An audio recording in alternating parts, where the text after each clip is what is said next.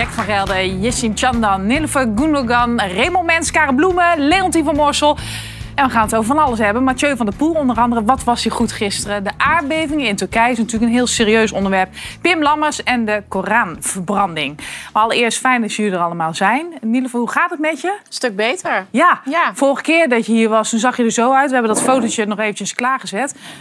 Oh ja. Ja. Ja, dat, Super. En toen vond ik het al heel stoer dat je hier zat. Maar je ziet er echt goed uit. ja, dat is eh, nog niet helemaal hersteld, maar wel behoorlijk. Dus ik ben eh, dik tevreden, ja. Ja, nou fijn, Ja, gelukkig. Heel goed Ja, uit. nou dank je. Ja. Eh, Karin, eh, kan ik dat pakje lenen volgende week, toevallig? ja, natuurlijk. Ja. Had je iets speciaals? Heb je lente-vibes? Carnaval. Carnaval. Nee. Dat is Oh. mooi. Ja, Jij mag mij dadelijk terugpakken. Ik vind het hartstikke mooi. Jongens, de Oranjes zijn eh, lekker aan het swingen op de eilanden. We hebben vandaag eh, best wel serieuze onderwerpen, dus ik wou even luchtig beginnen. En natuurlijk hebben de Oranjes natuurlijk een heel gevolg aan hulptroepen bij zich, zoals de staatssecretaris van Huffelen. Nou. Maxima is soepel in de heupen, maar zij heeft ook wel goede moves hoor. Schrik. Gaat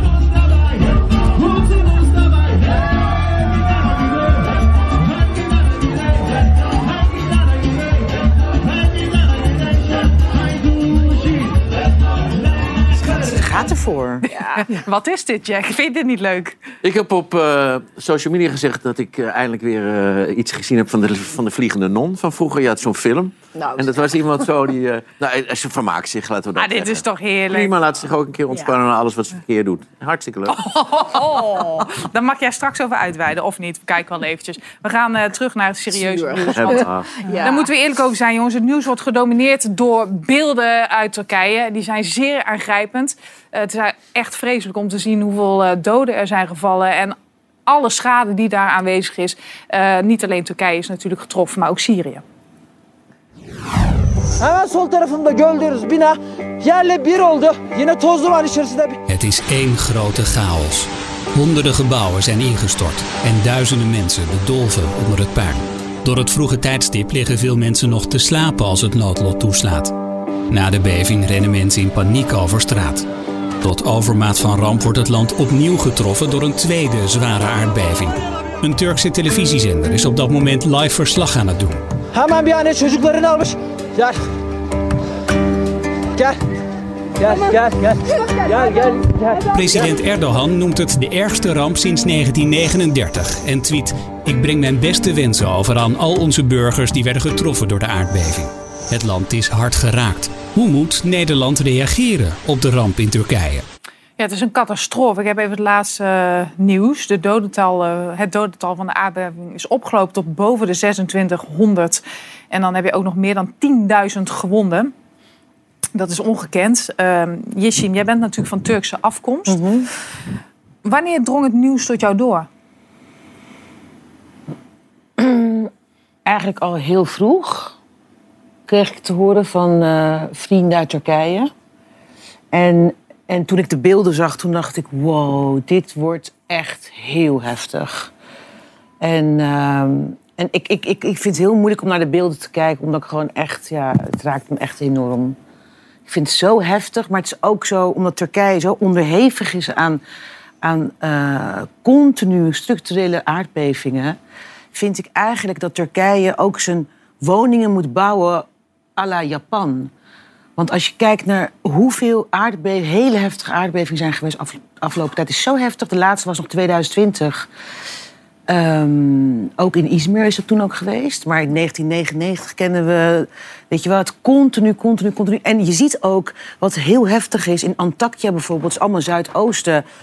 Eh, als je kijkt zo, als je het beeld ziet, is gewoon een hele wijk is gewoon plat. Gewoon plat. En dan denk je van, dan, dan, denk je van, het is gewoon niet goed gebouwd, jongens. Kom op. Dit is, dit, je weet dat je land onderhevig is aan, aan aardbeving. Dan moet je iets mee doen. En, en ik vind het ook eng, want ze, ze verwachten ook nog een hele grote aardbeving in eh, Istanbul. Want de seismologen zijn er continu mee bezig natuurlijk. En eh, nou, ik vind het gewoon heel heftig. En wat Nederland kan doen is, ik vond het heel fijn om meteen al heel vroeg te lezen dat onze minister-president al zei: wij gaan echt een rescue team eh, sturen. Vond ik heel fijn. En, en ik hoop echt van harte dat ook Giro 555 natuurlijk eh, over de bocht komt. 7244 is het geworden. Oh, is het Ja. 244 geworden? 7244. Ja. Oh ja, nee, dat is het Rode Kruis, Het toch? Rode Kruis, Ja, ja, ja. ja. Nou, goed dat je het al benoemt. Daar gaan we het zo nog Ja, eventjes ja. eh, over hebben met Marika. Nilüfer, jij bent ook van eh, Turkse afkomst. Ehm, heb jij de familieleden of Turken gesproken die, eh, die daar zitten? Nou, mijn familie woont niet in eh, die regio. Eh, het is wel in grote delen van Turkije voelbaar geweest.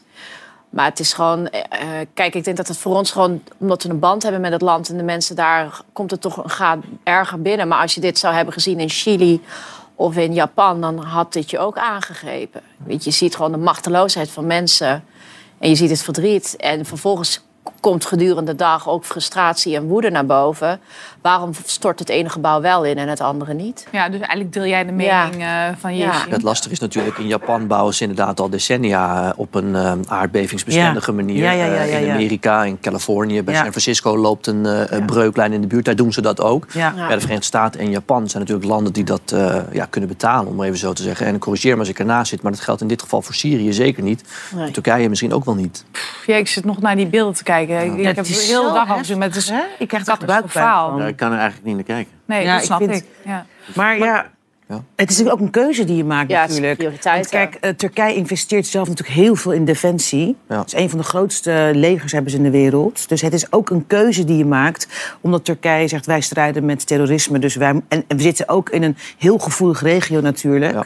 Maar het is wel, dit, na dit kan je gewoon niet meer zeggen... jongens, eh, we gaan er niks meer mee doen. Er wordt ook heel veel illegaal gebouwd natuurlijk. Maar is dat een discussie die speelt in Turkije? Nou Ja, ziet zeker. ja. Zeker met de komende verkiezingen gaat het natuurlijk Ja. wel spelen. En nu nog een paar gaatjes erger natuurlijk. Marieke, jij bent directeur van Rode Kruis. Welk gebied is het zwaarst getroffen? Nou, het zuidoosten van Turkije en het noordwesten van eh, Syrië. En ja, eh, vreselijk in deze steden ook veel Syrische steden. Latakia, Aleppo, eh, Hama en eh Tartus. En ik ben zelf in juli nog in Syrië geweest. Een land wat helemaal kapot is. En waar 90% van de mensen onder de armoedegrens eh, leeft. Dus ik vind het ook persoonlijk eh, hoe, eh, vreselijk dat dat land nu ook dit weer te verduren krijgt Klap op klap. klap op klap. En in het oosten, zuidoosten van Turkije zijn natuurlijk ook veel vluchtelingen die, die daar verblijven. Dus ik vind, het, ja, ik vind het echt verschrikkelijk om dit te zien. En gelukkig eh, zijn onze vrijwilligers en medewerkers ter plekke van de Syrische Rode Halve Maan en van het, eh, van de Turkse Rode Halve Maan. En ik leef ook met ze mee, want ik weet ook hoe dat is. Want die mensen wonen zelf ook in dat gebied. En gaan vaak eh, dan toch werken voor, het rode, voor de Rode Halve Maan in dit geval. Terwijl ze zelf ook familieleden en vrienden hebben die getroffen zijn. Maar ik ben blij dat we dan in ieder geval wat kunnen doen. Ja, want kun je de situatie iets meer schetsen? We zien deze beelden natuurlijk. Het is winter daar. Ja, het is winter. We hebben al beelden gezien van echt sneeuw en kou. Dus dit is natuurlijk nu het grootste probleem. Mensen die hun huis kwijt zijn of huizen die instabiel zijn. Mensen die niet meer naar binnen durven. Dus eh, ja, in Turkije vooral ook eh, soep, tenten, dekens. eh, plekken waar mensen warm kunnen worden. Dat is nu heel erg belangrijk. Natuurlijk het reddingswerk, hè, het bloed, is iets wat het Rode, Rode Kruis doet en de Rode Halve Maan daar. Dus veel bloed die kant op om Ja. te ondersteunen. En in Syrië ook veel eh, eerste hulpteams die daar natuurlijk ook nog zijn. eh, gezien het conflict dat daar eh, lange tijd heeft gewoed. Zijn daar heel veel ambulances die zijn nu, worden nu ingezet voor het reddingswerk. Ja, en verder zijn we heel erg bezig met het inventariseren van hoe groot is er, wat moet er gebeuren. Ehm, we hebben een gironummer geopend, 7244. Ja. En ik kreeg net door dat we al 360.000 euro binnen hebben in een paar uur. Dus dat is echt geweldig. Want ik denk dat op dit moment wat we echt moeten doen is geld sturen. Want de mensen daar weten wat, eh, wat nodig is. Eh, en als Rode Kruis maken we nu de inventarisatie. En dan gaan we kijken wat is er nog meer nodig. Wat kunnen wij sturen eh, op het gebied van water bijvoorbeeld. Sanitatie, maar ook analyse van eh, waar de grootste problemen zijn. Bijvoorbeeld met, met satellietbeelden of analyses die wij kunnen doen Ja. met onze teams. De angst is natuurlijk gigantisch. De angst steeds. is gigantisch. En er is nu die, die acute noodhulpfase. Eh, alles op alles zetten. Maar we weten natuurlijk ook dat dit echt nog een tijd gaat duren. Want dat is natuurlijk het erge. Ja. We zitten nog maar aan het begin. Er is vanavond ook eh, hulp onderweg. Namelijk eh, vanaf Eindhoven Airport is er zojuist een vliegtuig van het Nederlandse zoek- en reddingsteam USAR vertrokken. 65 mensen en acht reddingshonden die gaan daar dus helpen. En ook gaat er nog een tweede vliegtuig die kant op. Zometeen met materieel zoals microfoons om mensen dus te zoeken onder het puin. Maar die bellen, dat zijn mensen die bellen van onder het puin. Hè? Ja. Je- het is- Dus je kunt er niks bij voorstellen. Ja, maar wordt het Europees gecoördineerd inmiddels al? Of gaat ieder land nu zelf zijn actie doen? Nou, wij als Rode Kruisbeweging coördineren dat. Ja, ja, Dus we hebben de. Zoals... Eh, ja, dat zal van- ongetwijfeld vanuit de EU is Ja. er ook een noodhulpbudget. Maar als Rode Kruis coördineren we Ja. dat. Dus we gaan niet allemaal eh, daar in één Nee. keer heen rennen. Maar we gaan even goed kijken wat nodig is. En dan coördineren wij dat met het Internationale Rode Kruis. Terwijl je maar natuurlijk weinig tijd hebt, want iedere Ja. minuut die telt. Ken jij. Christian Atsu nog trouwens? Ja, van naam. Vite, oud Eh, Vitesse speler. hè, heb ik, heb ik gelezen. Ja. Ja. Die, die, die schijnt ergens onder het puin te liggen, denkt men. Dat denkt men inderdaad. Er is nog een doelpunt gescoord, dat is eigenlijk niet zo relevant. Maar hij speelt daar bij een eh, voetbalclub eh, daar in die buurt. En Ja. is dus nu vermist. En ja, de vraag is of hij of die nog leeft. Wat ik heel opvallend vind, is dat ik las dat Oekraïne, dat midden in een oorlog Ja. zit, hulp eh, wil verstrekken aan Turkije. En dan denk ik, wat zitten we toch een gekke wereld. Er zijn landen die elkaar afmaken. Mensen die dood worden geschoten, opgeofferd voor een stukje klote grond. En hier gebeurt zoiets. En dan is het wel weer overstijgend. Ja. Ik kan er echt heel verdrietig van worden. Ja, Ja, ja, ja, ik- ja. ja. maar dat zie ook ik. wel weer hoop Ja. Dat zie ik uit. ook aan Yeshim. Ja. Ja. Ja, heel heftig, ja. Vanavond in Hart van Nederland eh, meer over het vertrek van de Nederlandse reddingswerkers op Eindhoven Airport. Goed, andere zaken. Ben jij eigenlijk zenuwachtig voor morgen? Nee, nu niet. Leg even uit waarom. Morgen is het vonnis. Ja, Ja. hoger beroep, volt. Ja. Ja. Ja. En dus alle vertrouwen erin dat het allemaal goed komt? Ja, ik kan daar niet op speculeren. Eh, wat dat betreft word ik goed gecoacht door mijn advocaten... om eh, ook eh, met alle emoties en dergelijke goed om te gaan. Dus eh, we gaan het morgen meemaken. Morgen eh, eind van de dag, eh, begin van de avond... zit ik eh, bij Geert-Jan en Carrie. En dan gaan we het vonnis echt tot ons nemen. Maar je bent wel bezig met een bodemprocedure, Ja. toch, daarnaast? Ja, Hoe lang echt. gaat dat duren? Inschatting is twee jaar. Lang. Ja. En heel even voor de mensen ik- die het niet weten. Ja. Ik weet het dan toevallig wel, maar waar gaat het over? Kijk, die bodemprocedure die is echt gewoon... Daar worden getuigen gehoord. Ja, wa- wat is er, wat is er gebeurd? Eventjes nog even Ja, in- er is, in drie- ik ben van zinnen. alles Ja, maar even in beticht. drie zinnen. Dus dat Valse aantijgingen, nooit een snippertje bewijs geleverd. En eh, ja, mijn hele reputatie is gewoon eh, naar de gallemiezen. En jouw hoop is dat je terug kan komen bij Volt. Nee, dat wil ik niet meer. Oké. Absoluut Je wil niet. eerherstel. Ja, Eerherstel. ik wil mijn naam gezuiverd zien. En daarom ben ik zo blij dat Jack aan tafel zit. Want dan kan hij toch eh, mij als stagiaire nog een beetje helpen. Hè, Jack? Nee, nee, nee, nee, maar nee, Ja, ik vroeg nee, het me echt af. ik weet vind je, het dat een je hele het niet overslaat. Je hebt helemaal Ja. groot gelijk. Ja. Eh, ja, jij weet natuurlijk ook als geen ander hoe het is om bedreigd te worden. Dat weet Pim Lammers nu ook. Hij is de schrijver die op dit moment te maken heeft met doodsbedreigingen. De schrijvers van de Kinderboekenweek zijn weer bekendgemaakt. Waaronder dit jaar ook kinderboekenschrijver Pim Lammers. Er is enorme ophef ontstaan over zijn deelname. Bekende namen als Wieberen van Haga, Monique Smit en Kim Veenstra spraken zich uit tegen zijn deelname. De kritiek is dat hij in eerder geschreven werk pedofilie zou verheerlijken. En daarom dus niet de juiste persoon is om het Kinderboekenweekgedicht te schrijven. Zo wordt er massaal een passage gedeeld waarin hij de seksueel getinte relatie tussen een tienerjongen en zijn voetbaltrainer beschrijft. Hij wordt overspoeld met doodsbedreigingen en trekt zich daardoor terug als schrijver van de Kinderboekenweek. Een gedicht schrijven is mij geen doodsbedreigingen waard. De aantijgingen zijn pertinent onwaar en ik heb dan ook aangifte gedaan, laat Lammers in zijn reactie weten. Is de aanstelling van Pim Lammers een blunder van de Kinderboekenweek?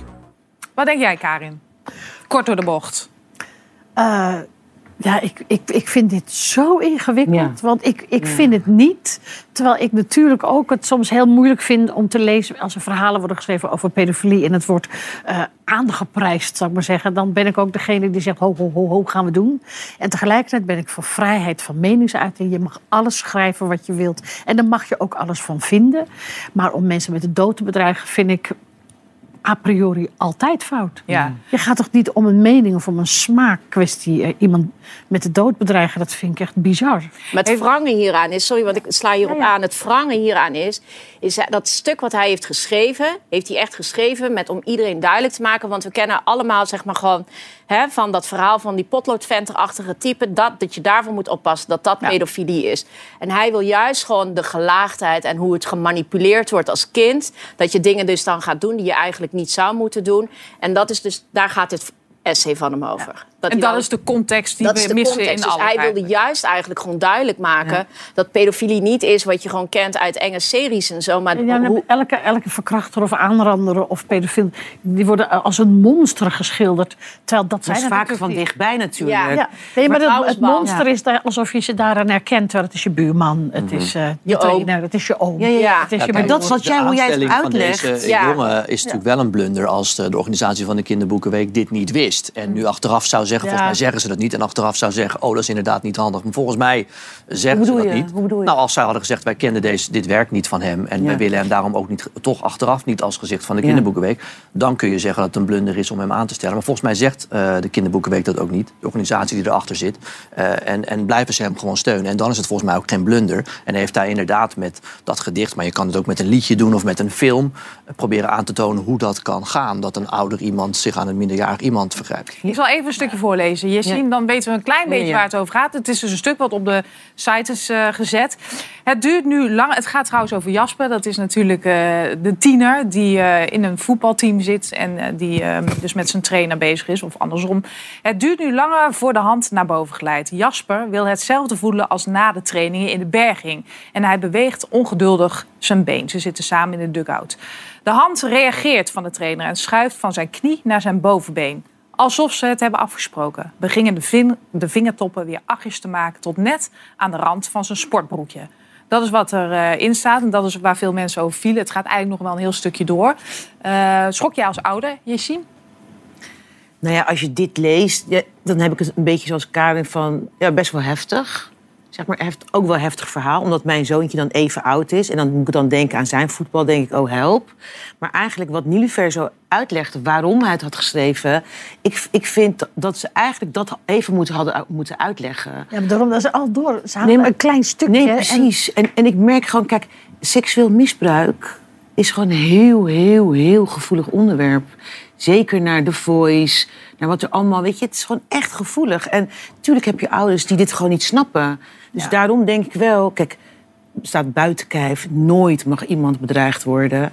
Maar kijk, jouw uitleg hierbij zou eigenlijk, was dat wel fijn geweest nee, dat snap voor ik. de leek. Maar wat er nu echt aan de hand blijkt te zijn, blijkt ook uit eh, de kranten, is dat. eh, we hebben nog geprobeerd eh, te achterhalen wanneer is hij ook alweer exact gewoon Ja. gezegd dat hij het, het kinderboekenweekgeschenk zou schrijven. Maar in diezelfde periode zie je dus dat een voormalige fractiemedewerker of zittende fractiemedewerker van de FVD Ja. begint echt al gewoon een haatcampagne tegen hem. Dus, en dan wordt dit verhaal compleet uit de context getrokken. Voordat hij aangesteld werd. Nou, rond diezelfde periode. Dus al een week zitten ze gewoon echt in die hoek van dat extreem rechtse. Zitten ze eigenlijk al een haatcampagne tegen hem te lanceren. En hij wordt als pedofiel neergezet, terwijl hij dat absoluut niet is. En zo werkt het gewoon in die complothoeken. Ja, dat en zo, ja, dat kan zo ontstaat deze heksenjacht. Ja, maar het is niet zozeer een complothoek. Het is gewoon, als je, als je wilt cancelen, kun je bij iedereen dat dus vinden om ze Maar- te cancelen. ja, ja. Dus de behoefte is zo groot om iemand weer te stigmatiseren en te cancelen, dat ze alleen dat stukje eruit pakken. In hoeverre is het selectieve verontwaardiging? Bedoel, er zijn meer boeken natuurlijk eh, die je op een andere manier kunt interpreteren. Vroeger, eh, vroeger lazen we Volkers en, dan, eh, en, en, en Mulisch. En er was altijd wel wat aan de hand. Maar dat was, je moet het hele boek lezen. Hè? je moet niet, Ja, niet alleen ik de kleine dat schrijvers alles mogen halen. schrijven wat ze willen schrijven. Nou, je, hebt, je hebt ook een bekende boek Lolita. Die heb ik toen gelezen toen ik student was.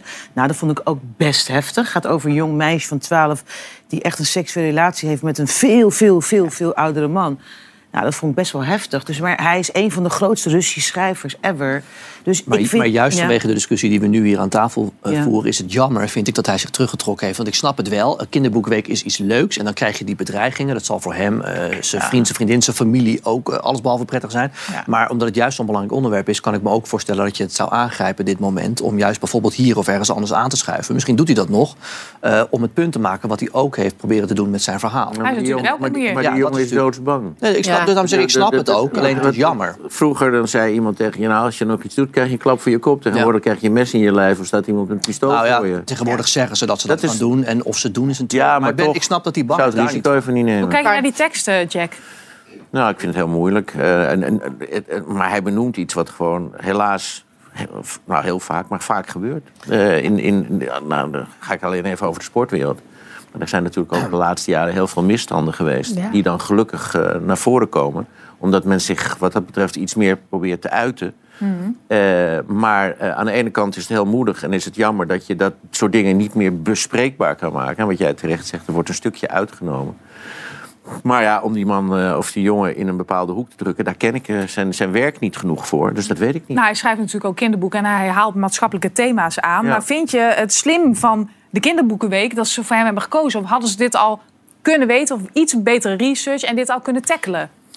Eh, in de huidige tijd wel. Maar misschien dat ze twee jaar geleden er ander anders over dachten. We, gaan, eh, we, schiet- we, schiet- tijd we schieten steeds verder door in alles. Ja, maar En de het tijden zijn ook steeds meer veranderd, verhard. toch? De tijden zijn veranderd. Het is, we moeten toch voorzichtig zijn met Ja. wat we communiceren. Dat hebben wij waarschijnlijk ook aan tafel. Nou, dat hoop Merk ik ze- niet. Ik hoop dat je wel hier vrij uit praat. Nou ja, ik vind wel. Ik Ja, we vind zouden sommige allemaal dat moeten kunnen. Ja, ik vind Praat jij sommige- niet vrij uit hier? Nou ja, ik, ik praat vrij uit, maar soms ben ik, ik ben wel de laatste tijd wel wat voorzichtiger. Omdat mensen je meteen zeg maar in een hoekje stoppen. Terwijl je, kijk, ik vind ook met de hele discussie hieromheen. Je moet, we moeten wel plaatsen in de context wat er is. Hoe we leven hier nu in Nederland. Maar is dat Met ook de reden waarom jij bijvoorbeeld je tweet weghaalde? Jij hebt eh, Ja. dit weekend getweet Ja, hierover klopt. Ja. en je hebt het weggehaald. Ja, waarom? ik heb het weggehaald. Omdat ik eh, heel veel nare reacties kreeg. En toen dacht ik, wauw, kijk, ik vind gewoon... Daarom vind ik seksueel misbruik en daaromheen iets zeggen... of is het nou een essay, fictie, non-fictie... Maar je bezwijkt gewoon- onder de druk. Nou ja, ik, ik bezwijk in de, niet in principe, maar ik vond wel van wat ik over me heen kreeg weer, dacht ik van wauw jongens, jullie snappen gewoon niet wat ik bedoel. Jullie snappen de context niet. Ik begrijp dat al is het fictie, dat alle schrijvers mogen schrijven wat ze mogen schrijven. Tuurlijk wat men ook zegt, waar wij het ook hadden, als je over moord schrijft ben je geen moordenaar. Als je over verkrachting schrijft ben je verkracht, geen verkrachter. Maar- maar- de maar is- Mag ik Maar nog even iets vragen? Ja. Ik weet dat ik me op glad ijs begeef. Maar Thierry Baudet heeft ook een roman geschreven. Nou, daar waren wij met z'n allen... Daar vonden we van alles van. Want dat was de dan een verkrachting. man die overheerst vrouwen. En wij plaatsten hem eigenlijk als die man. We hebben ook met z'n allen selectief verontwaardigd gereageerd. Hoe kijk je daar dan naar? Nog een keer, wij keken hoe naar hem? Nou, wij hebben hem ook aangevallen op die roman. Terwijl het ook gewoon fictie was. Hebben wij precies hetzelfde gedaan. Nou ja, kijk, ja, dat klopt. Maar ik vind hem sowieso best wel vrouwonvriendelijk, sowieso. En hoe hij praat over vrouwen. Hij heeft, op- hij heeft ook een passage dat hij zegt van... eh, dat eigenlijk ieder vrouw wil, eh, volgens mij... Correct me if I'm wrong, is lang geleden. Ieder vrouw wil eh, eh, verkracht worden, volgens mij, zei hij ergens. Toch, jongens? Ja, maar het gaat ook om politiek, worden, hè? Dat speelt ja. natuurlijk ook mee. Want zijn collega Pepijn van Houwelingen... die ging bijvoorbeeld bij het abortusdebat... ging die gewoon zeggen dat voordat een vrouw een abortus mocht krijgen... moest ze eerst verplicht naar de echo kijken. Mhm. Als je het hebt over mishandeling, dus de FVD. En ik denk dat daarom gewoon een, misschien een iets andere standaard we hebben. De vrouwenvriendelijkheid zit ook in een politiek. Dus dan gaan we denk ik misschien... Terwijl dit is echt een schrijver. Maar dit is wel even een goede Ja. vraag, toch? Dit had ik niet, deze had ik niet verwacht. Ik ben er tegelijk aan het nadenken. Ik kan er niet meer op terugkomen. Maar ik vind wel, ja, wij, ja, klopt. Ik vond dat ook eigenlijk vreselijk wat hij schreef. Ja. Maar ja, dan nog vind ik... Kijk, ik vind ook wel dat we elkaar de ruimte moeten geven... als je het niet eens met elkaar bent... om met elkaar in gesprek te gaan. Nee, maar je wordt heel snel in een hoekje gezet. ik heb het wel eens ook meegemaakt dat ik een die- ja. tweet over, over een bepaald onderwerp doe. Dat voor de ene voor bruine natie wordt uitgescholden en de andere voor linkse klootzak. En dan denk ik, ja, aan beide kanten zit ik bij wijze van spreken helemaal niet. Maar je wordt meteen in een hoekje gezet. Even ter nuancering. Een basisschool reageerde ook met een knipoog op deze berichtgeving. Kijk maar eventjes mee. Beste ouders, wij krijgen verontruste berichten van ouders over de inhoud van onze schoolbibliotheek. We kunnen hier kort over zijn. Ja, we hebben Roald Daal. Nou, enzovoort. Lees Ja, verder. ja. Ondanks Daal schrijft over eten van kinderen. Dat eh, zal toch niet echt gebeuren. En Paul van Loon, we denken niet dat hij een wolf is. Nou, you never know. Annie M.G. Schmid. Nou ja, en zo verder. Om maar eventjes daarmee af te Ja. ronden. Dat er alle wel context aan zit en nuance. Ja. Ja. Goed, Karin. Ja. Wanneer was dit, deze foto? Kijk Welke, even welke, mee. welke, welke, welke? Ja, dan komt hij aan. Wow. Wauw. Grace Kelly. Tweede week, denk ik. Dat was vorige week. Nou, jij zegt het. Wauw. wat 1983, we hebben het even opgezocht. Je begon je carrière in 83 ook met de musical eh, De Zoon vier. van Ja. David. Jij zit dus nu gewoon 40 jaar in het vak. Gefeliciteerd. Ja. Wauw. Wat is denk- mooiste... Ik mis wel een beetje champagne dan. Nu. Ja, nee, maar dit is gewoon even, even klein, Karen. Want wat is jouw mooiste herinnering eh, aan jouw 40-jarige jubileum? Ja, nee, dat, wat vraag vragen heel veel mensen van wat is de, en dan, dan ga je meteen, eh, weet je, appels met peren en dan ga je alles opeens op een schaaltje wegen. Terwijl het mooiste van 40 jaar in een theatervak werken is de ervaring. Zoals ze heel vaak zeggen, het is niet, eh, het, is niet het doel waar je naartoe gaat, maar de weg. Wauw, kijk eens. Mooie foto. Ja, zie hoor. Ga je het nog vieren eigenlijk? Ja, dit is wel sexy. Ja. Ga je het vieren? Eh, wat leuk, dus met Dickie Cohen. En toen kreeg ik de Palm, Ja. nee, weet ik, geloof ik, Spieswiesprijs of zo. We vieren het in, eh, in bijvoorbeeld eh, met het Metropoolorkest. Ja. En dan doen we het met de allermooiste liedjes uit die 40 jaar. En wat is je favoriete nummer? Ja, daar ga je weer. Die heb ik niet. Ah jawel, er is toch Nee, wel één die nou je ja. zo graag zingt. Nee, ik, ik, zing, ik zing graag, dus punt. En in die 40 jaar heb ik, heb ik het voorrecht gehad om een paar hele mooie liedjes te zingen. Zoals Geen Kind meer, zoals Lef, zoals Weet je nog, zoals Zuid-Afrika. en, en nu heeft eh Marnix een nummer gecomponeerd als eerste nummer van dat concert. Met, eh, met de prachtige tekst van Jurian van Dongen. En ja, die zing ik nu het liefst, want die is het nieuwst. En die is ook wel weer heel mooi. Ja. En ik ga er waarschijnlijk zelf ook bij Marnie huilen. Charmant, toch? Wow. Oh, oh ja. Die liefje, het Metropoolorkest. Die violen beginnen. Oh, mooi. En dan ga ik. Ja. Ik ben verloren, echt. Het is Oh, vreselijk. leuk. Nee, dus 16 februari in Carré. Ja, pak hem nog even erbij. 16 februari, dames en heren. In Carré. Zijn er nog kaartjes? In Enschede zijn nog... Heel goed. Jongens, er wordt wat afgedemonstreerd. Heb jij wel eens gedemonstreerd? ja, natuurlijk. Wat dan?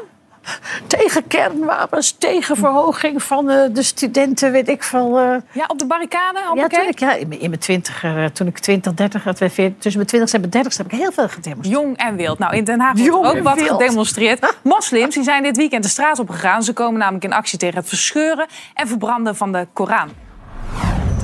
Pegida-voorman Edwin Wagensveld verscheurde twee weken geleden bij de Tweede Kamer de Koran. Want fascistisch boek is. Zegt, ik scheur dat gewoon als flarden. een lafhartige aanval op ons heilige boek, zo noemt Turkije de actie. Pegida wilde eerst het boek verbranden, net zoals in Zweden en Denemarken is gebeurd. Maar daar stak burgemeester Van Zanen een stokje voor. Vrijheid van meningsuiting, vinden zij. Maar is dat het ook? Islamitische organisaties vinden van niet en gingen zondag de straat op.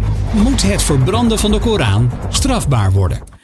Raymond, wat denk jij? Moet dit kunnen? Dat je de Koran verbrandt, verscheurt? Ja, het moet kunnen. Wat mij betreft, ik, ik snap dat ze daar in de islamitische wereld anders eh, over denken. Maar heel eerlijk gezegd denken ze daarover flink wat dingen eh, anders. Eh, we hebben natuurlijk ook met spotprenten wel eens dezelfde discussie eh, eh, gehad. Eh, ik breng in- in herinnering de film Fitna, die Theo van Gogh met Ayani Ali heeft gemaakt. Kijk, het is standaard zo. Ik moet erbij zeggen, ik heb nog nooit tegen iets of voor iets gedemonstreerd. Maar ik kan me voorstellen, als je dat gaat doen, bijvoorbeeld als je op een snelweg gaat zitten, dat je zelf nadenkt en met mensen praat van is dit handig of niet? Wat zijn de gevolgen ervan? Dat moet je altijd doen. En ik kan me dan ook voorstellen dat je in een organisatie zegt, nou ja, als wij morgen die Koran verbranden, dan heeft dat die en die effecten. Misschien moeten we een ander middel kiezen. Dat snap ik. Maar moet het kunnen? Het moet wel kunnen. We leven in een vrije westerse samenleving waarbij dat kan. Ik weet dat in Amerika bijvoorbeeld, eh, want daar ben ik dan vaker mee bezig, eh, iedereen stijl achterover valt als de Amerikaanse vlag ergens anders op de wereld verbrand wordt. Dat willen ze daar absoluut niet. Maar ja, dat gebeurt natuurlijk ook. Eh, en ja, dat, dat hoort bij een vrije samenleving. Nilüfer, wat vind jij? Want jij- jouw familie is moslim. Nou, niet heel gelovig hoor. Maar kijk, hoe, ik kijk er eigenlijk gewoon grotendeels hetzelfde naar. Ik vind het gewoon vooral vulgair dat mensen dit boek gewoon... eh, het is gewoon provocerend dat ze het boek willen verscheuren of verbranden. Eh, maar ik zou zelf gewoon tegen de moslimgemeenschap zeggen van... eh, eh, sta erboven. En ga, laat je niet zo op de kast krijgen door spotprenten... en door het, eh, het onbeschofte gedrag van een ander. En Maar dat- kun je begrijpen dat zij zeggen dit is absoluut een moslimhaat? Ja, weet je, kijk, eh, islamofobie zit volgens mij veel subtieler op andere plekken. D- Dit, we hebben het hier wel over de voorman van Pegida. We weten over wie we het hebben. Dus ja, weet je, Heel intelligent trouwens. dat zei je met de grootste ironie. Zei jij. Ja. ja, dus ik zou zeggen, laat je niet door zo iemand opjennen. Eh, laat het van je afgeleiden. Weet je, zie wie het is die het doet. Ja, maar dat kun je toch ook zeggen van eigenlijk zou je het gewoon strafbaar moeten maken. Want dit is gewoon zo bewust provoceren. Zo Ja, maar bewust. eigenlijk... Ja, maar met, als je, als je demonstreert, dus. wil je natuurlijk ook vaak eh, eh, provoceren. Als jij een spotprint van de profeet Mohammed maakt, dan wil je vaak provoceren. Nou, het Dat is toch gewoon eigenlijk, voor mij is het gewoon pure haat en provocatie. Maar of je het nou strafbaar moet stellen, ik denk van niet. Want dit is dan wel een soort van, ja... eh, kijk, hij is in zijn eentje. Kijk, al- als er nou Ja, het honderd... gebeurt natuurlijk vaker. hè. In Zweden is het ook gebeurd. Ja. Ja, dat is waar, maar... ehm, Het is dat, zo dat en ook zo dat gevaarlijk meer, voor ons eh, allemaal. Ik vind het echt... eh, dat was meer ook politiek gericht natuurlijk. Wat, wat die actie in Zweden heeft gedaan, heeft ertoe toe geleid dat Erdogan zei... oké, weet je Zweden, jullie komen er gewoon nooit meer in, in de, in de NAVO. Dus, maar ik denk van ja, strafbaar stellen zou ik dan, dan niet doen. Maar, Maar, moet dan alles maar kunnen bij een demonstratie, Jack? Wat denk jij? Nou, ik vind dat in principe eigenlijk alles zou moeten kunnen. Waren het niet dat ik vind dat je mensen niet moet provoceren. Maar dat, doen, eh, dat doet men ook in moskeeën, die imams. Wat die verschrikkelijk, voor verschrikkelijke dingen over eh, andere geloven bijvoorbeeld roepen. En eh, over andere gedragsuitingen of eh seksgeaardheid. Dan hebben ze wel boter op hun hoofd. Dus ik vind, als iedereen nou gewoon gelooft wat hij wil geloven. En als iedereen de ander in de waarde eh, laat voor datgene wat hij gelooft, dan zijn we van heel veel oorlogen af. En dan heb je dit soort provocaties ook niet nodig om een Koran te verscheuren. Want dan weten we gewoon waar we voor staan. En dan proberen we met elkaar, zeker op een dag waarop dit soort verschrikkelijke dingen in Turkije zijn gebeurd, proberen we weer eens een keer de humaniteit op te zoeken. En zolang we dat niet hebben, zal je dit soort idioten blijven houden. Zal je dit soort provocaties blijven houden. Zal je dit soort geschillen blijven houden. En zullen de oorlogen blijven bestaan. Helaas zit de wereld zo in elkaar, dus dat is eh, jammer. gesproken. Ja, dat is wel mooi ja, mooi. gesproken. Maar helaas eh, is dat wel een beetje utopie, denk ik. Nou, het is een heel groot tegeltje. Je krijgt het nergens in je toilet. Altijd jij- met jouw tegeltje. Ja, hele het is een hele huis Ja, vol ja, met ja. tegels. Dat wil je niet weten. Zometeen gaan we het hebben over het ballonnetje, Raymond. Dat is toch maar gewoon een ballonnetje, kom op. Eh, en we gaan het hebben natuurlijk over Mathieu van der Poel. Want hij was ongenaakbaar gisteren. dat doen we natuurlijk met deze topper die we hier zien. Graag tot zo.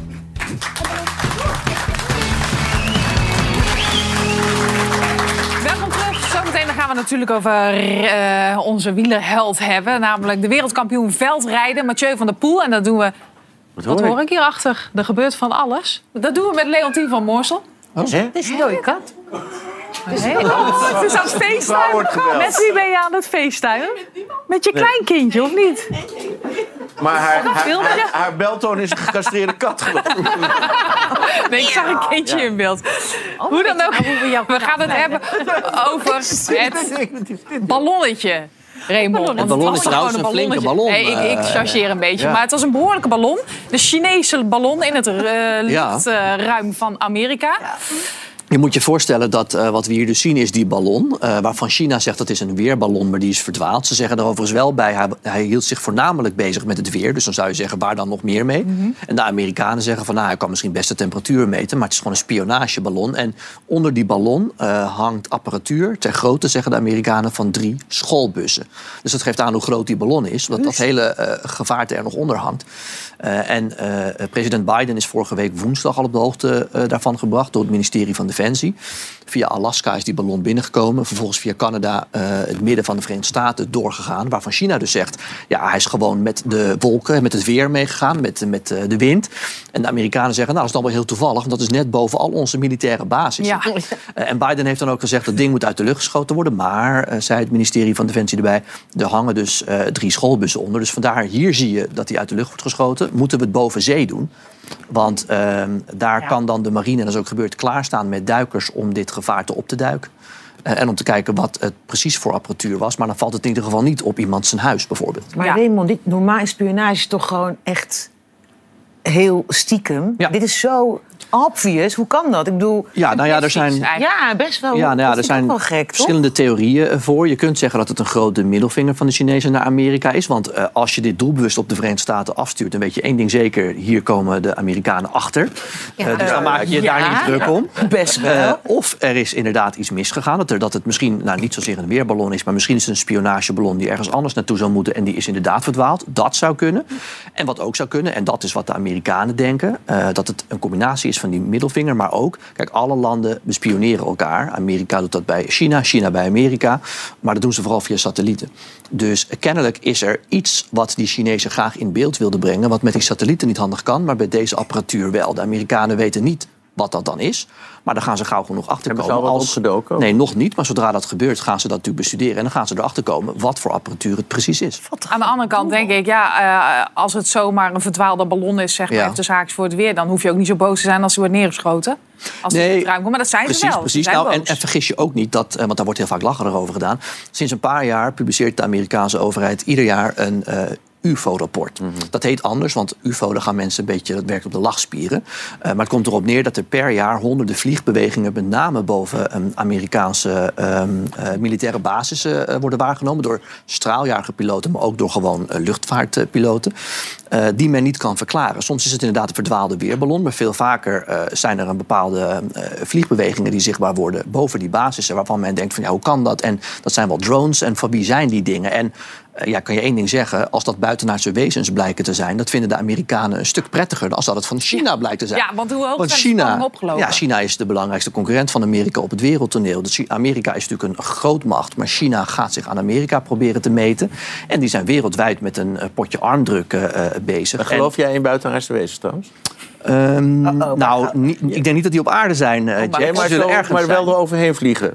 Nou, ik geloof in UFO's, maar UFO's dat staat voor ongeïdentificeerde Ja, objecten en Ah, die jij? zijn er.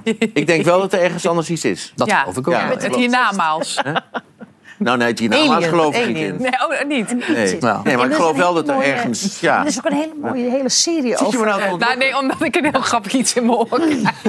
Maar laat maar. Omdat jij dus Maar de nu moet humor ligt in je oor, niet op tafel. Omdat jij dus nu moet lachen om het, om het hele UFO-gebeuren... is de reden dat ze het nu UAP's noemen. Dus Unidentified Aerial Phenomena. Dus ongeïdentificeerde luchtfenomenen. omdat heel veel mensen gaan lachen bij UFO's. Maar die vinden wel in Amerika heel veel plaats. En de Amerikanen denken ook niet 1, 2, 3 dat het buitenaardse wezens zijn... maar wel dat het misschien Chinese drones zijn of dit soort apparaten... die hen bestuderen. En dat vinden ze een stuk vervelender. Ja. Eh, Want China die mag natuurlijk niet precies weten... wat er op al die militaire basissen in Amerika gebeurt. Maar los daarvan, niet weten. Niemand weet dat. Nou, er wordt ook bespioneerd vanuit eh, satellieten. Dus China weet heus wel wat. En Amerika weet ook veel over China. even heel kort door de bocht hoor. Dus los daarvan, is dit het eerste schot richting een oorlog? Nou, dat, het zou best kunnen zijn dat we over tien jaar hierop terugkijken... en dan denken, ja, dit was het eerste schot. Maar daar zijn we nog wel heel ver vanaf. Hoor. Het, het laat in ieder geval zien dat de spanningen eh, groot zijn. Eh, een bezoek van de Amerikaanse minister van Buitenlandse Zaken aan China... was gepland, is afgezegd. Het zou het eerste bezoek in jaren eh, zijn, dus die spanningen zijn groot. En het gaat ook ergens om, namelijk wie heeft de grootste... maar dan op het wereldtoneel. Ja. Ja. Niet wie heeft de grootste ballon, maar wie is het machtigst. Ja, ja, ik snap het. Een wedstrijdje verplassen. Ja. ja, Ja, weet je, het is ook in, in, het is- je had ook altijd, je moet een ballonnetje oplaten om te testen hoe het ervoor staat. Ja. En dit is bijna een soort metafoor voor je laat een ballonnetje op om te kijken hoe er gereageerd wordt. En het is natuurlijk heel heftig. Meteen Exact. neerschieten, Nou, meteen oorlog staat wel vaak bol van symboliek Ja, natuurlijk. Dat ja dus wel- dit vind ik een, zeker. een enge metafoor. Goed. Maar er zijn nu dus, eh, eh, want er stonden marineschepen klaar, duikers eh, aan het duiken. Eh, hij is in een gebied neergestort waar het ongeveer 15 tot 20 meter diep is. Dus ze zouden het vrij eenvoudig moeten kunnen eh, achterhalen. Dan gaan ze dit met grote interesse bestuderen. En gewoon dit, die hele stellage is naar beneden gestort. Dus die gaan ze opduiken en dan weten ze zeker. En dan zou het in theorie kunnen dat men zegt, nou we hebben het eh, bestudeerd. Het was inderdaad een eh, weerballon. maar die kans lijkt me heel klein, want ze hebben natuurlijk ook vanuit de lucht al gefotografeerd, de Amerikanen. Jij vertrouwt het zaakje niet, hè, Karen? Karin Nee. heeft zo hard twijfels. Nou, de Amerikanen ook. Maar Ja. binnenkort weten we meer als het Drie bussen vol. Nee, ze zullen nooit zeggen, Drie oh, spelersbussen. Ik probeer een- lekker bruggetje te maken richting sport. Want tussen al het voetbalgeweld door hebben we zo ontzettend, tenminste ik wel, ontzettend genoten van Mathieu van der Poel. Onze wereldkampioen veldrijden. Leontien, kippenvel. Ja, echt Ja? kippenvel. Ja, ja, ik weet niet wat die gast met mij losmaakt. Maar ik denk dat hij dat bij heel veel mensen losmaakt. Ja. Ik weet nog dat hij een aantal jaar geleden won hij de Amstel Gold Race. En eh, ik stond toen in de VIP-tent. En toen ging daar ook al het dak eraf. En iedereen stond met kippenvel en tranen in zijn ogen. En dat gebeurde gisteren bij mij weer precies hetzelfde.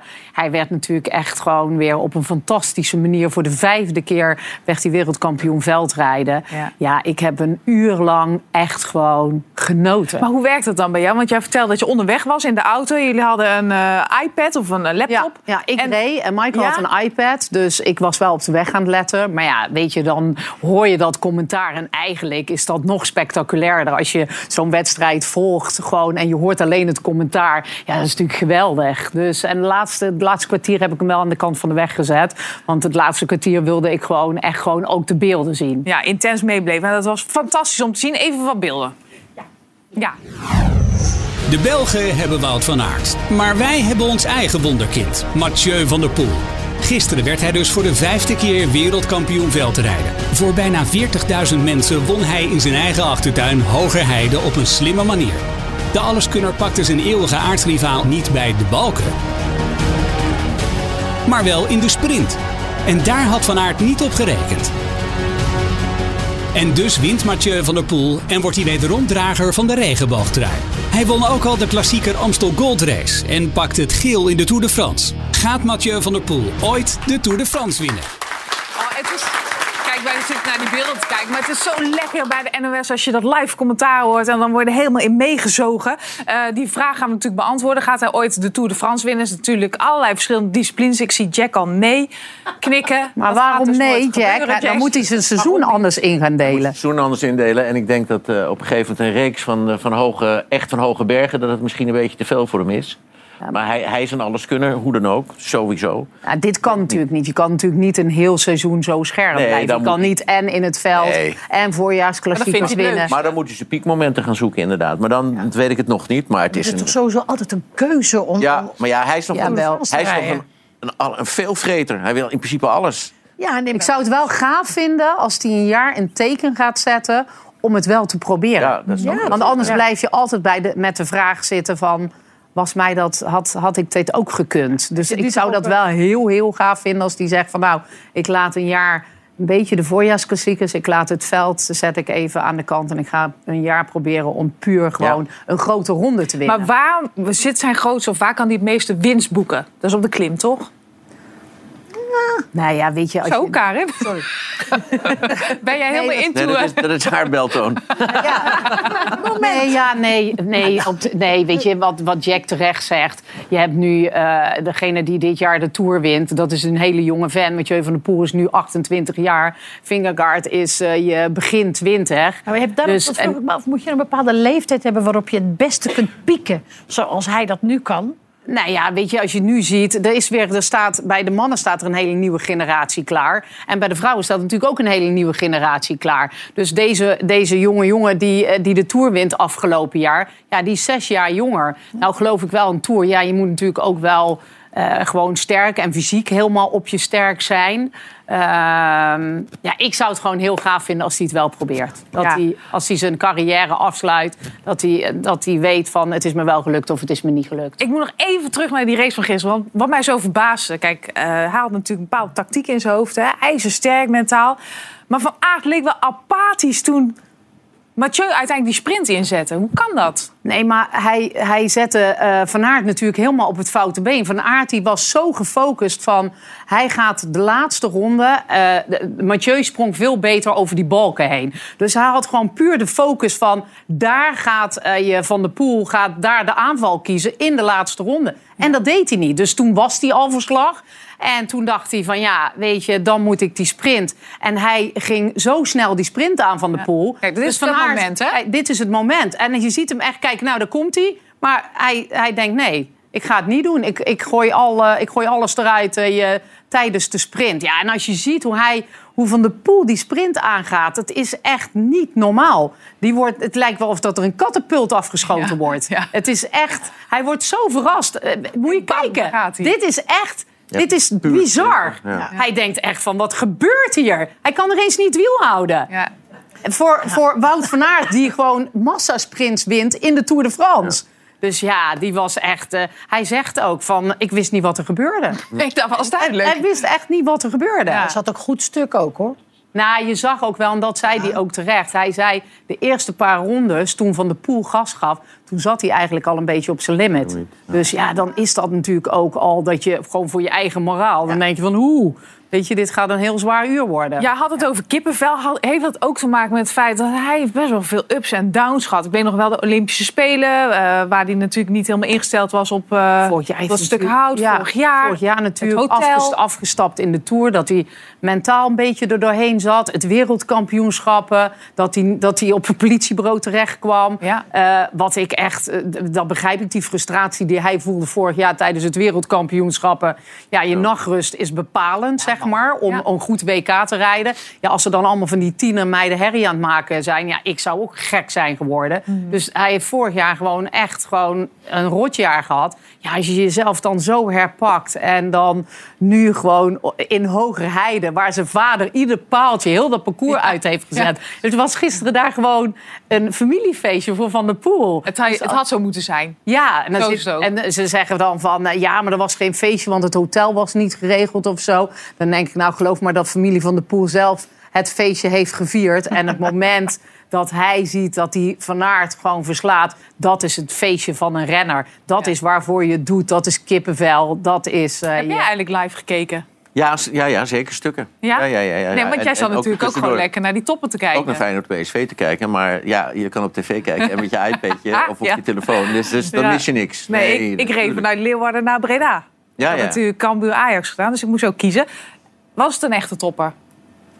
Feyenoord PSV was een echte topper. Om de dood eenvoudige reden dat het gaat om toppositie. Qua voetbal was het zeker niet goed, maar dat was Feyenoord Ajax ook niet. En zo zijn er meer wedstrijden die niet echt geweldig zijn. Maar het gaat ergens om. En het is gewoon leuk dat, eh, dat er nog steeds vijf clubs eh, volledig in de race zijn om kampioen te worden. Leuke competitie erbij. Het is hè? een geweldige competitie en je krijgt nog de gekste resultaten. En nu heeft Ajax bijvoorbeeld even een gunstige reeks. Maar dan moet je eerst kijken wat er eh, donderdag gebeurt. Dat is weliswaar beker, maar Twente uit is dan de eerste echte eh, toelatingsexamen voor, voor Heitinga. Eh, maar Ajax krijgt alles wat die clubs nu he- even hebben met een hele moeilijke reeks. Ajax eindigt geloof ik tegen PSV uit, AZ thuis, Twente uit. Dus er gebeurt nog heel veel. Maar het is leuk om die competitie te volgen. En het is leuk dat eh, een heleboel coaches die heel veel sympathie hebben...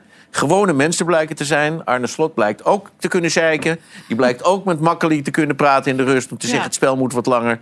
En laat negen minuten doorspelen. Eh, Van Nistelrooy blijkt opeens ook heel, heel nukkig te kunnen zijn. Maar dat is het mooie. En dat zal Heitinga ook gaan gebeuren. En dat hebben we bij Schreuder gezien. We hebben het ook bij Ten Hag gezien. We hebben het ook wel bij Van Gaal gezien. Dat is het mooie dat een, een coach, een persoonlijkheid... zo ontzettend gepakt wordt door het resultaat. En dan opeens, en als het heel lang goed gaat, dan denk je... nou, dit is echt... En dan blijkt het het gewone mensen te zijn die zeiken over een hensbal, ja of nee. Ja. Mooi. ja, dat is zeker mooi. Die sprong er echt uit. Van wie dacht je, die heeft zich echt laten zien gisteren? Nou, ik ben eh, normaal gesproken de laatste tijd een enorme fan van Kuksu. Maar Kuksu heeft zich er bovenuit gevochten gisteren. Want die begon eigenlijk geloof ik al een beetje geblesseerd in de wedstrijd. Dat is een, een, die heeft een helderrol gehad. Maar ik ben een enorme fan van Xavi Simons. Ja. Eh, dat is een dusdanig groot talent. Ik vind het veel te ver gaan nu dat de mensen roepen... Koeman moet het elftal nu al gaan bouwen op Ben ik met je Xavi eens. Laat hij eerst de vaste basisspeler worden. Maar dat dit een ongelooflijk briljantje is, dat is duidelijk. Ja. En eh, het huil- en lachgezicht van hem vind ik Is goed, fantastisch. hè? Ja. ja, is geweldig. Hé jongens, het muziekje draait, dus we moeten gaan afronden. Maar ik ben jou nog iets verschuldigd. Want ik pakte jou in het begin, dus jij mag nu afronden met je... Boek. Boek. Je hebt een boek. Ja, ik heb een boek. Dat is, maar het is gewoon een heel leuk boek. 40 jaar over het vak. Dus het is een vrolijk boek. Mijn eerste boek was het eh, van hoe rot het was. Maar nu is hoe leuk. En hoe heet het? Eh, nou, dan gaat het pijn. Nee, het heet eh, Met vlaggen en wimpers. Ja. Ah, Komt uit hartstikke leuk. 16 februari. 16 februari, lekker. Allemaal kopen, jongens. Eh, ik wil, ja, alsjeblieft. Ik wil iedereen bedanken. Morgen dan zit ik hier weer met Filemon Wesseling en Roos Slikker. Bedankt allemaal en tot morgen.